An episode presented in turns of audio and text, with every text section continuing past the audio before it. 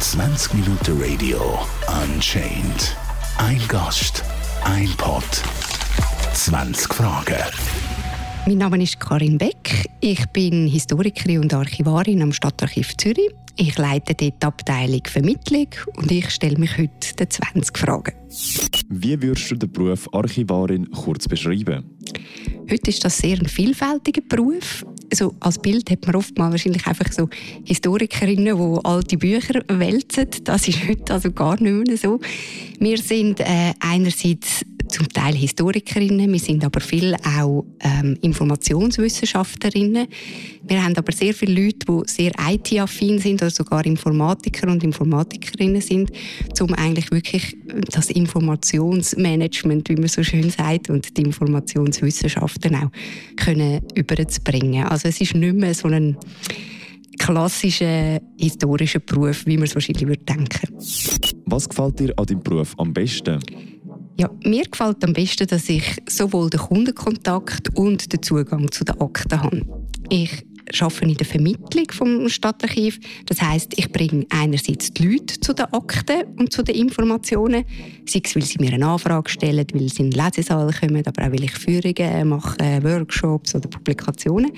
Und gleichzeitig entwickle ich aber auch Wege, vor allem digitale Wege, um die Informationen zu den Leuten zu bringen. Das heisst, dass man in der heutigen Zeit auch von daheim aus total bequem einen Zugriff haben auf die Akten oder die Informationen. Und weil ich vor allem auch den Kundenkontakt habe, erfahre ich sehr viele Reaktionen, auch gerade direkt von den Leuten, die dann halt zu uns kommen, die eine bestimmte Fragestellung haben und wir ihnen dann können helfen, die Fragen zu beantworten. Das ist eigentlich das Schöne am Beruf. Man hat in der Regel wirklich dann gerade direkt eine positive Reaktion von unseren Leuten, die unsere Unterlagen benutzen. Und vielleicht noch das Letzte, man sieht auch, dass wir die Akten nicht nur sammeln, um sie im Keller haben, sondern eben auch, um sie den Leuten wieder zur Verfügung zu stellen, damit man eben auch wirklich einen Zugriff auf die Informationen hat und die nicht einfach irgendwo im Keller eingesperrt sind. Was würdest du ändern, wenn du es könntest? Also ich würde das Archiv gerne noch ein bisschen sichtbarer machen. Ähm, also einerseits wirklich den Leuten zeigen, dass wir modern und digital sind, dass wir für alle zugänglich sind. Es gibt manchmal Leute, die sich fast nicht getrauen, in ein Archiv zu kommen, weil sie das Gefühl haben, sie müssen Wissenschaftlerinnen oder so sein, um überhaupt dürfen, die Unterlagen anzuschauen. Und aber auch, was ich gerne würde ändern, ist das Image der Archive, so ein bisschen weg von dem Verstaubten hin, um wirklich sagen, nein, also wir sind wirklich digital und langweilig sind wir schon gar nicht, weil wenn man sich auf unsere Akten einlädt, dann erzählen die zum Teil die unglaublichsten Geschichten. Arbeiten beim Stadtarchiv nur Nerds und Bücherratten? Nein, ich hoffe es nicht. Ähm, Nerds gibt es vielleicht überall, einen oder den anderen. Ich glaube, das ist unabhängig von den Berufsgruppen zum Teil. Ähm, und vielleicht auch als erstes im Keller und schaffen wir nicht nur, man sieht also auch Tageslicht. Ähm, wir sind im Stadtarchiv etwa 25 Leute, die dort arbeiten. Und dort sind die Berufsgruppen sehr divers. Also wir haben zum Beispiel auch viele Logistikerinnen und Logistiker, die die vielen Schachteln mit Archivalien hin und her transportieren. Wir haben aber eben auch Informationswissenschaftler, ähm, Juristen, ähm, Projektmanager, also wirklich eigentlich so durchs Band ähm, verschiedenste Berufe. Und heute sind wir natürlich auch sehr digital unterwegs. Also der Bücherstapel im Keller unten, also natürlich. wir haben sogenannte Kulturgüterschutzräume. Dort sind unsere Akten, die analogen, auch drin. Aber wir arbeiten doch in modernen Büros. Wir haben moderne Computer. Wir haben digitale Zugänge auf unsere Akten und sind heute wirklich auch sehr IT-affin und digital unterwegs. Also von dem her muss ich sagen, also die Historikerin, die den ganzen Tag in so einem dicken, verstaubigen Buch blättert und eben so ein bisschen bücherrattenmässig dort durchwühlt, das ist wirklich überholt. Also das Bild kommt im Film vor, ähm, hoffe ich nicht, dass wir dem entsprechen. Wie wird man Mitarbeiter von einem Archiv? Ja, also da kommt es halt auch ein bisschen darauf an, in welchem Bereich das man arbeiten will. Heute ist es aber so, dass es ähm, gerade so für den klassischen archivischen Bereich, wo es halt wirklich so um Informationszugang und Informationsaufbereitungen gibt, halt wirklich Ausbildungen gibt. Man kann ähm, Records Management Ausbildungen machen, man kann Information Science studieren, wie das heute heisst. Man kann aber auch Nachdiplomstudium im Archiv- und Bibliothekswissenschaften machen. Also es gibt sehr viele einschlägige Ausbildungen heute. Und ja, also wir haben immer nur einen Teil von Historikerinnen und Historikern, die bei uns arbeiten. Die haben sich aber meistens alle wirklich zum Teil auch unter Job weitergebildet, eben so ein bisschen in, das digitale Informationswissenschaftsthema. Ähm, und somit ja, ist eigentlich die Berufsgruppe relativ breit und somit auch der Zugang relativ breit von Leuten, die zu uns kommen, arbeiten. Eben bis hin zu den Logistikern, die hauptsächlich müssen, ähm, können mit Hubstaplern umgehen ähm, genau, auch bei uns arbeiten. Warum hast du in ein Stadtarchiv arbeiten? Ich habe während meinem Studium, also ich habe tatsächlich Geschichte studiert, habe ich ähm, schon mit Quellen zur Zürcher Geschichte gearbeitet und habe mich immer wieder eigentlich für Zürcher Geschichte interessiert. Das hat mich auch fasziniert, vielleicht auch, weil ich da gewohnt habe und so lange jetzt auch in der Stadt wohne. Ähm, wo ich die Stelle aber antreten habe oder wieso ich mich überhaupt beworben habe, ist wirklich gewesen, dass sie im Vermittlungsbereich war. Also ich habe von Anfang an gewusst, ich werde den Kundenkontakt haben, meine Stelle wird versuchen, die Informationen gegen zu vermitteln. Das hat mich besonders gereizt und eben wirklich auch, dass ich dann nochmal können, so meine Erfahrungen und meine Kenntnisse in der Zürcher Geschichte vertiefen Heute fasziniert mich eigentlich am meisten daran, dass wir jetzt auch so ein bisschen in dem digitalen Wandel sind und ich jetzt mich dafür mit äh, digitalen Möglichkeiten beschäftige, um aber auch die Informationen wieder zu vermitteln und eigentlich populär gesagt einfach unter die Leute zu bringen. Auch. Was machen ihr eigentlich den ganzen Tag? Also geordnet ist das Archiv hoffentlich schon, sonst würden wir nämlich nichts mehr finden. Das stimmt, wir tun nicht den ganzen Tag irgendwelche äh, Akten umordnen. Unser Alltag sieht vielleicht je nach Tag immer wieder ein bisschen anders aus. Aber so grundsätzlich sind wir das Archiv von der Stadtverwaltung, also von der Verwaltung von der Stadt Zürich. Das heißt, ähm, eine Abteilung bei uns schaut, dass die Akten, die bereits in der Verwaltung produziert werden, dass die ähm, geregelt abgeleitet werden, dass man schon im Voraus dann beurteilt mit den Leuten zusammen, welche Akten kommen überhaupt je ins Archiv und welche dürfen sie auch vernichten, wenn sie sie nicht mehr brauchen schlussendlich, wenn die Akten zu uns ins Archiv kommen, das sind dann die neuen Akten, die, wir schon haben, tun wir die erschliessen. Das heißt, jede Akte kommt eine Signatur über und kommt in eine Datenbank. Ähm, wenn sie digital ist, bleibt sie so dann einfach in der Datenbank. Wenn sie analog zu uns kommt, also auf Papier, dann tun wir sie ähm, verpacken gegen Staub ähm, in Schachteln und sie tatsächlich, jetzt kommt der Keller, in äh, Kulturgüterschutzmagazin ähm, einlagern, damit sie dort einfach gesichert sind. Und schlussendlich ähm, ist ein Teil, der dann eben wieder zu mir fällt, dass man wirklich dann einfach die Unterlagen auch wieder vermittelt. Das heißt, man kann sie einerseits in der Datenbank wieder suchen. Wenn sie digital sind, kann man von die Heimen aus sie anschauen. Wenn sie nicht digital sind, muss man zu uns kommen und sie halt analog anschauen. Also das ist so ein bisschen das, was wir den ganzen Tag machen. Aber prinzipiell sind wir heute eigentlich alle zusammen sehr täglich beschäftigt, um eben auch ein bisschen den digitalen Wandel, der halt auch im Archiv stattfindet, ein bisschen zu meistern und eben zu schauen, wie können wir digitale Akten zum Beispiel langfristig speichern, wie kann die Verwaltung digitale Akten uns schon übergeben und wie kann man sie auch so wieder vermitteln. Das ist so ein bisschen unser Arbeitsalltag. Warum haben öffentliche Anlagen so wie ihr immer nur so doofe, kurze Öffnungszeiten? Ja, das stimmt. Das ist äh, eine schwierige Frage. Also ein Teil ist natürlich historisch, so ein bisschen, äh, ist das historisch gewachsen. Das heißt, wir gehören ja zu der Verwaltung, zu der Stadtverwaltung. Da gibt es die sogenannten Büroöffnungszeiten, Schalteröffnungszeiten. Die sind sehr oft von 8 bis 5, so wie man halt klassisch würde arbeiten, genau. Ähm, früher war es auch noch so, so gewesen, dass die Archive halt sehr ähm, klein sind. Das war meistens so eine One-Man-Show. Es hat so ein Archivar, das meistens ein Mann, der dort gearbeitet hat und ähm, seine Studien selber gemacht hat, geforscht hat, was man eigentlich heute alles nicht mehr macht. Und der hat dementsprechend auch nicht so viel Zeit gehabt für Leute, die einfach ins Archiv gekommen sind. Ähm, heute ist aber der Trend halt mit der Digitalisierung auch noch mal ein bisschen anderer. Also, dass wir immer mehr auch digitale Angebote halt haben, kann man von die Heimen aus schon recherchieren über unsere Datenbanken. Man kann schon von die Heimen aus Akten vorbestellen. Das heißt, wenn man kommt zu uns, dann sind die schon parat. Und was halt auch noch etwas ist, wenn man in den Lesesaal kommt, äh, mit diesen eher klassischen Öffnungszeiten. Dann haben wir aber die Möglichkeit, die Unterlagen auch zu fotografieren oder zu scannen. Das heißt, man kann dann auch bequem die wieder quasi elektronisch mitnehmen und die Heime daran weiterarbeiten. Ähm, das ist vielleicht auch so ein, ein Grund, wieso man jetzt äh, nicht gerade wieder alles öffnet bis um 10 Uhr. Man muss aber auch sagen, gewisse Öffnungszeiten sind jetzt halt auch pandemiebedingt immer noch ein bisschen verkürzt gewesen, weil das aber auch ein Treiber war, um gewisse Sachen jetzt auch ein bisschen stärker zu digitalisieren grundsätzlich, aber ähm, ja, haben wir jetzt nicht so viele Kundenrückmeldungen, dass es ganz schlimm wäre. Aber wir machen manchmal auch ganz pragmatische Lösungen. Also wir haben auch schon einen Hilferuf von einer Studentin am Freitagnachmittag gehabt, die unbedingt etwas gebraucht hat und nicht mehr können vorbeikommen Dann haben wir ihr halt einen Scan geschickt von dem, was sie gebraucht hat. Also manchmal findet man auch so Lösungen, trotz der schwierigen Öffnungszeiten. Hand aufs Herz. Wie viele Daten im Archiv sind absolut nutzlos? Ja, das ist eine sehr gute Frage. Also ich sage natürlich keine. Das ist so. Es ist natürlich auch immer eine Frage von der Perspektive, was nutzlos ist und was nicht nutzlos ist. Prinzipiell ist es aber so, dass wir eben die Akten und die Unterlagen von der Stadtverwaltung übernehmen und die ist ja riesig und produziert dementsprechend auch eine riesige Menge täglich an Unterlagen.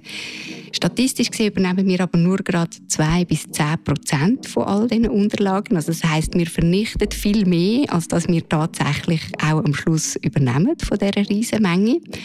Von dem her ist das, was wir eigentlich nicht übernehmen, sollte doch der Teil sein, wo es quasi uns allen ermöglicht, nachvollziehen, was denn die Verwaltung so macht, wie sie organisiert ist. Und in dem Sinn würde ich jetzt nicht sagen, dass das nutzlos ist. Es ist, wie ich anfangs gesagt habe, sicher eine Frage von der Perspektive, gerade wenn es so um Forschungsfragen geht. Da gibt es vielleicht heute Fragen, die man mit Akten beantworten und da abschätzen, was man vielleicht in 50 und 100 Jahren können beantwortet haben oder was da Forschungsthemen sind, ist zum Teil halt auch ein bisschen schwierig zu beantworten. Aber ich hoffe trotzdem, dass es nicht nutzlos ist, dass wir die Akten übernehmen und würde dem auch wirklich widersprechen. Gibt es überraschende Gegenstände im Archiv? Ja, ich glaube schon. Also Vielleicht eben prinzipiell muss man sagen, dass wir halt hauptsächlich schriftliche Unterlagen haben oder Informationsunterlagen. Das können sie auch Foto, Film, Ton. Aber wirklich Gegenstände, Objekte an sich haben wir relativ wenig. Es gibt aber doch ein paar, die ich finde, äh, sind bemerkenswert. Unter anderem haben wir einen sogenannten Stock. Daggen, also Daggen wirklich ähm, ein Messer, also ein Schwert. Und zwar ähm, ist das nur eine lustige Geschichte. Das ist eigentlich ein Spazierstock. Und wenn man am Griff zieht, kommt aus dem Spazierstock tarnt eben so ein Degen führen. Und wir haben den drum, weil das eine Mordwaffe war. Also im 19. Jahrhundert hat tatsächlich jemand auf offener Straße einen anderen ein Mann, einen anderen Mann, einen Nebenbuhler, erstochen mit dieser Mordwaffe, mit dem Spazierstock. Und weil wir auch die Akten einen Teil noch zu zu dem Mord haben, hätten wir uns auch noch gerade den Spazierstock dann übergeben. Also das finde ich doch ähm, ein Objekt, das man vielleicht bei uns gerade nicht würde erwarten Und das Zweite vielleicht hier, wir haben einen, einen Bombensplitter, bewahren wir auch noch auf bei uns im Archiv. Ähm, das ist halt etwas aus dem Zweiten Weltkrieg, wo in Zürich, also 1940, hat man bei der Quellenstraße ähm, Magazingebäude beschossen, also die Royal Air Force, wahrscheinlich aus Versehen. Und ähm, dort, äh, aus dieser Bombardierung haben wir einen Teil von so einer sogenannten Stabbrandbombe ist bei uns im Archiv eingelagert. Wir auch so als Zeitzeugnis vom Zweiten Weltkrieg. Genau. Kann jeder und jede einfach alles aus dem Archiv auslehnen? Ja, auslehnen ist ein bisschen schwierig. Auslehnen kann man eben eigentlich nichts bei uns. Das ist ein bisschen der Unterschied auch zu einer Bibliothek. Und zwar einfach darum, weil die meisten Unterlagen bei uns halt wirklich original sind. Und wenn die jemand heimnimmt, müssten wir ja wie können sicherstellen, dass sie auch wieder zurückkommen. Von dem her muss man, wenn man mit analogen Sachen bei uns schafft, wirklich vor Ort bei uns in den Lesesaal kommen und die Unterlagen anschauen. Ähm, auslehnen tun wir manchmal tatsächlich Sachen, aber das ist mehr für Ausstellungen für Museen. Also wenn das Museum irgendwie von uns Fotos oder irgendwie ein Dokument braucht, dann lehnen wir das zwar aus, aber nicht einfach so zum jemandem, der gerne drin lesen dass er kann oder sie kann mit heimnehmen. Ähm, prinzipiell ist es aber tatsächlich so, dass jeder und jede darf unsere Sachen anschauen, unsere Unterlagen anschauen. Man muss da dazu nicht irgendwie Wissenschaftler oder Historikerin sein, sondern wir stehen wirklich allen Einwohner und Einwohner oder Interessierten offen. Ähm, grundsätzlich ist es so, dass unsere Daten natürlich am Archiv- und Datenschutzgesetz unterstehen. Das heißt, prinzipiell ist alles öffentlich und alle können alles anschauen, außer wenn die Akten Personendaten enthalten. Wenn es Personendaten enthalten, das können zum Beispiel sein Polizeiakten oder Akten von Kinderheimen, dann dürfen sie in der Regel nur die betroffenen Personen anschauen, also die, die selber in den Akten vorkommen oder Dritte nur dann, wenn sie von den betroffenen Personen Vollmacht bekommen. Wieso kommen die Leute zu euch ins Archiv? Wir haben so ein gemischtes Kundensegment. Einerseits natürlich, weil wir so viele Studierende in Zürich haben, sind es äh, Studenten, die müssen, ähm, Arbeiten schreiben zu einem Thema, das die äh, Geschichte der Stadt Zürich betrifft. Wir haben aber viele auch Journalistinnen, Architekten, ähm, ja, Historikerinnen und Historiker, die halt Forschungsarbeiten schreiben.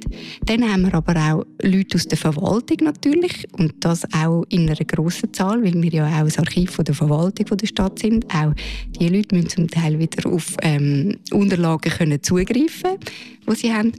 Aber wir haben doch auch einen grossen Teil von, ich sage jetzt einmal, ganz normalen Leuten, die wirklich einfach irgendetwas in der Stadt gesehen haben, sei es ein Brunnen oder ein Gebäude und sie möchten gerne etwas dazu wissen oder ähm, sie wollen ihre Familiengeschichte aufarbeiten, weil vielleicht ihre Urgroßmutter mal in Zürich gelebt hat.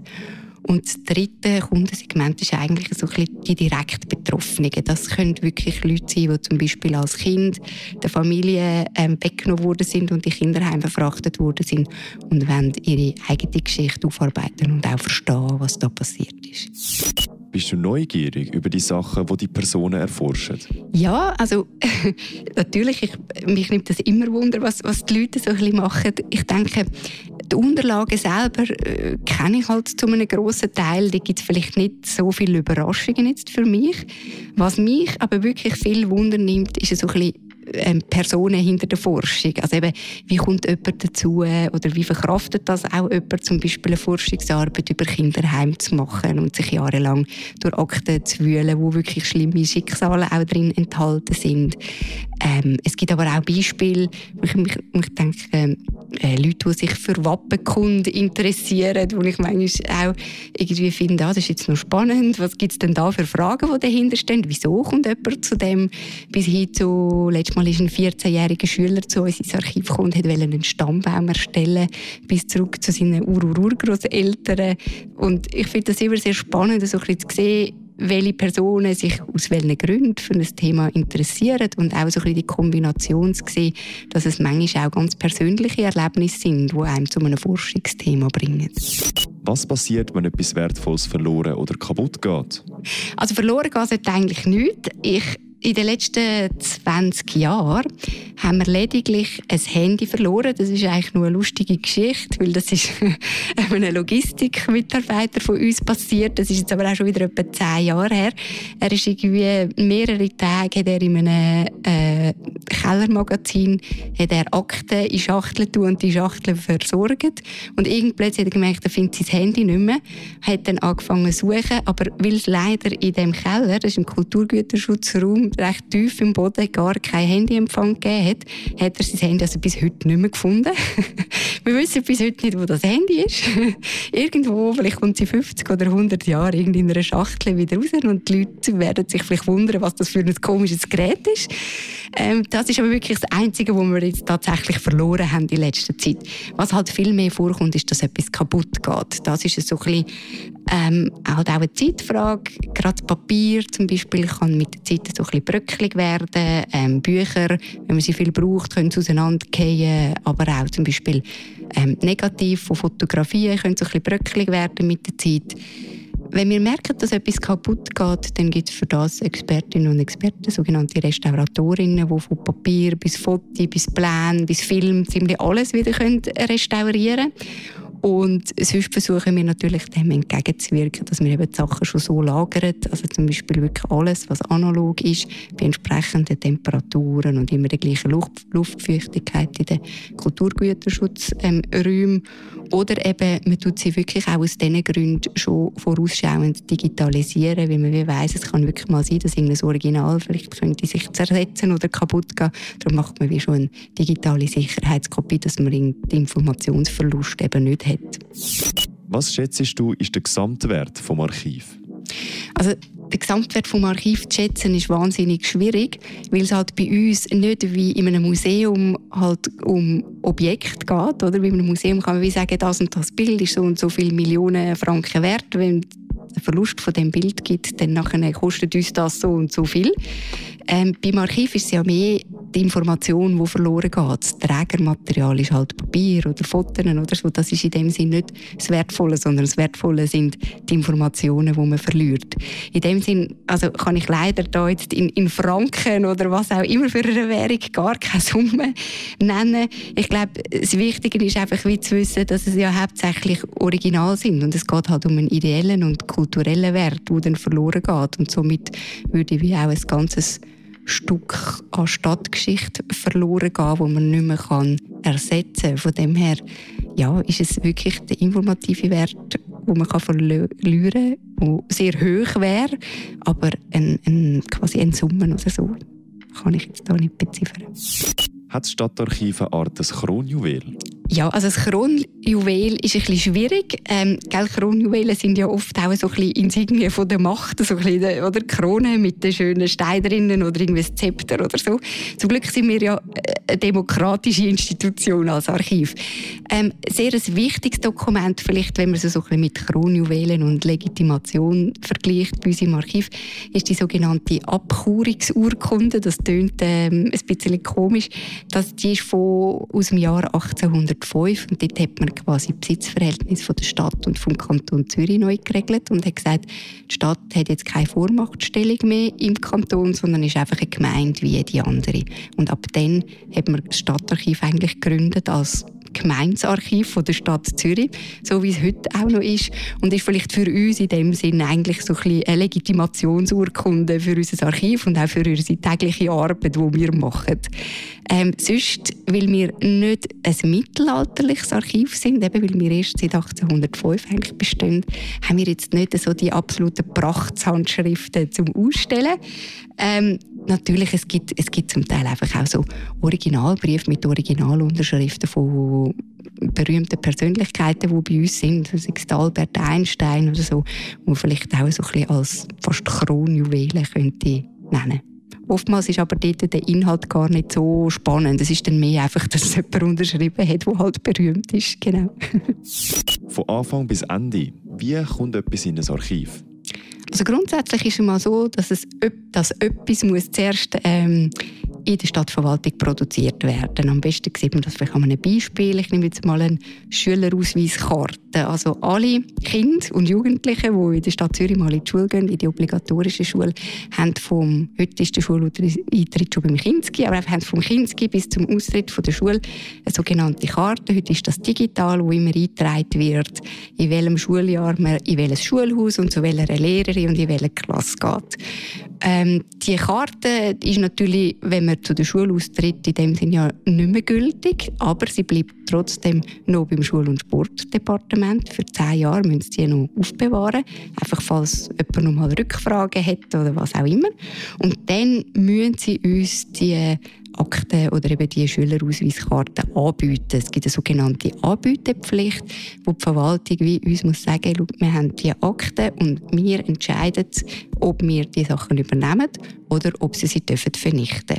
Im Fall der Schülerausweiskarte übernehmen wir die heute digital, früher äh, analog. Wir übernehmen die zu uns, wir ändern auch eine Signatur, wir tun sie in unser Repository, also in unser digitales Archiv oder wenn sie auf Papier kommen, natürlich auch verpacken und in den Keller. Und von dort her ist sie eigentlich wieder zugänglich. Und das äh, darf wirklich jemand, der sich für seine Schülerausweiskarten interessiert, zu uns kommen und kann einen Scan von dieser Karte auch wieder haben. Die wird übrigens noch oft gebraucht für, bei Einbürgerungen. Also gerade wenn man sich in der Stadt Zürich einbürgern lassen dann muss man eben beweisen, erstens natürlich, dass man da wohnt und oftmals auch, dass man da in die Schule gegangen ist. Und mit dieser Karte kann man das eben ziemlich bequem auch wieder machen. Gibt es eine verbotene Abteilung? Ja, ich muss da leider alle enttäuschen. Leider nein. Also wir haben weder ein Geheimarchiv noch eine verbotene Abteilung. Ich weiß, das kennt man aus Filmen. Eben Harry Potter oder eben der Name der Rose ist auch so ein Klassiker mit, dem, mit der verbotenen Literatur und geheimen Archiv. Ähm, Nein, also bei uns sind die rechtlichen Grundlagen auch ganz klar nicht äh, zu so etwas da. Ähm, wir ähm, kennen im Kanton Zürich das Öffentlichkeits- und das Archivgesetz. Das heißt, alle Unterlagen, die wir bei uns im Archiv sammeln, sind in dem Sinne wieder öffentlich zugänglich. Außer eben, sie, ähm, sie enthalten Personendaten, die eben nur dann die entsprechenden Personen dürfen anschauen dürfen. Insofern ja, haben wir leider gar keine Abteilung, die irgendwie so die Giftschränke hätte mit der verbotenen Literatur. Also, und somit kann ich leider auch nicht sagen, ich habe schon verbotene Sachen gesehen, die sonst noch nie jemand gesehen hat. Also, da ein ganz klares Nein. Wenn du etwas aus dem Archiv klauen könntest, was wäre das? Also ich muss natürlich zuerst sagen, dass wir nichts dürfen klauen Es gibt einen sogenannten Ehrenkodex für Archivarinnen und Archivare, wo es auch drin heisst, eben, man darf nichts veräußern, weil das natürlich Kulturgüter. Auch ich darf nicht einfach irgendetwas verkaufen, weil ich jetzt Geld bräuchte. Und mit Heine darf ich schon gerade gar nichts. Also das gilt für uns auch. Auch wir Archivarinnen und Archivarinnen lehnen nichts heim aus, wenn wir im Homeoffice arbeiten zum Beispiel. Ähm, für mich persönlich, ähm, ich finde all das Fotomaterial recht lässig. Ehrlich gesagt, es gibt ganz viele tolle Fotografien, die wir bei uns im Archiv haben, wo halt wirklich so alte Straßenaufnahmen, vor allem auch mit vielen Leuten in den Straßen, wo man auch sieht, wie viel weniger Verkehr das hat, Kinder auf der Straße spielen, aber auch so ähm, Berufe, zum Beispiel ein, Mann, der Eisblöcke bringt, um dann irgendwie, ähm, weil man noch keinen Kühlschrank hat. Ich glaube, ich würde mir so ein paar Fotos klauen, ehrlich gesagt dürfen sie aber dann nicht daheim aufhängen, sonst würde man ja sehen, dass sie es geklaut hat. In Blockbuster werden Archivarinnen gerne als strenge, eher aggressive Personen dargestellt. Was kannst du gegen das Klischee sagen? Also ich hoffe, ich bin jetzt nicht so aggressiv übergekommen. Aber ähm, ja, natürlich, das ist so der Klassiker, oder? Die bösen Archivarinnen und Archivare mit äh, so ein bisschen nerdig, die irgendwie nichts wollen, rausrücken, keine Informationen rausgeben und ganz viele Regeln aufstellen. Also es ist natürlich bei uns schon auch so, dass gewisse Regeln gelten. Also wenn man zu uns in den Lesesaal kommt, dann ähm, ja, mit Originalien arbeiten dann ist es schon so, dass man nicht essen und trinken äh, über diese Akten. Wenn man zum Beispiel Pergamentenurkunden anschauen muss man ähm, Händchen anlegen, so Baumwollhändchen. Aber grundsätzlich hoffe ich doch schon, dass wir das einigermaßen nett unseren Kundinnen und Kunden überbringen, dass die Regeln gelten. Äh, manchmal sogar vielleicht auch mit Humor. Es ist aber so, dass wir wie merken, dass wenn die Leute verstehen, wieso das etwas so ist, weil das halt wirklich Originale sind und man, wenn man den Kaffee über eine Akte ausleert, dann kann man das eigentlich fast nicht mehr retten. Das dann auch findet ja klar, also sie tun jetzt nicht essen und trinken über die Akte. Und wir machen das übrigens auch nicht. Also von dem her denke ich, gibt es doch gewisse Regeln und ich finde, ja, sind jetzt äh, eigentlich einfach durchsetzbar bei uns. Und hoffentlich nicht so aggressiv. Wie werden all die Daten im Archiv geschützt? Genau, also die Daten werden wirklich in ein äh, Repository ähm, verfrachtet, sozusagen dort drinnen gespeichert. Es gibt ähm, ja, regelmäßige Backups, sie werden auch auf mehreren Servern gespeichert. Und dann ist es aber eigentlich so beim Digitalen, dass es ein bisschen wie beim Analogen ist. Also in dem Repository innen werden sie einerseits ähm, gesichert und aber auch geschützt vor fremden Zugriff natürlich und werden aber auch immer wieder insofern migriert. Da gibt es verschiedene Standards, internationale auch, die wir auch ähm, brauchen, dass sie eben auch noch in 50 und 100 Jahren werden sollten lesbar und auch ähm, vermittelbar sein. In dem Sinn, ja, denke ich, ist es ein bisschen wichtig zu wissen, dass man auch die, die Standards und Formate ähm, benutzt im Archiv, dass eben gerade weiß nicht, vielleicht wie ihr Journalistinnen oder Journalisten auch in 50 und 100 Jahren eben wieder einen Zugriff auf die Daten haben und man sie auch noch lesen kann und somit auch die Geschichte von der Stadt Zürich nicht verloren geht. 20 Minuten Radio Unchained. Ein Gast, ein Pod, 20 Fragen.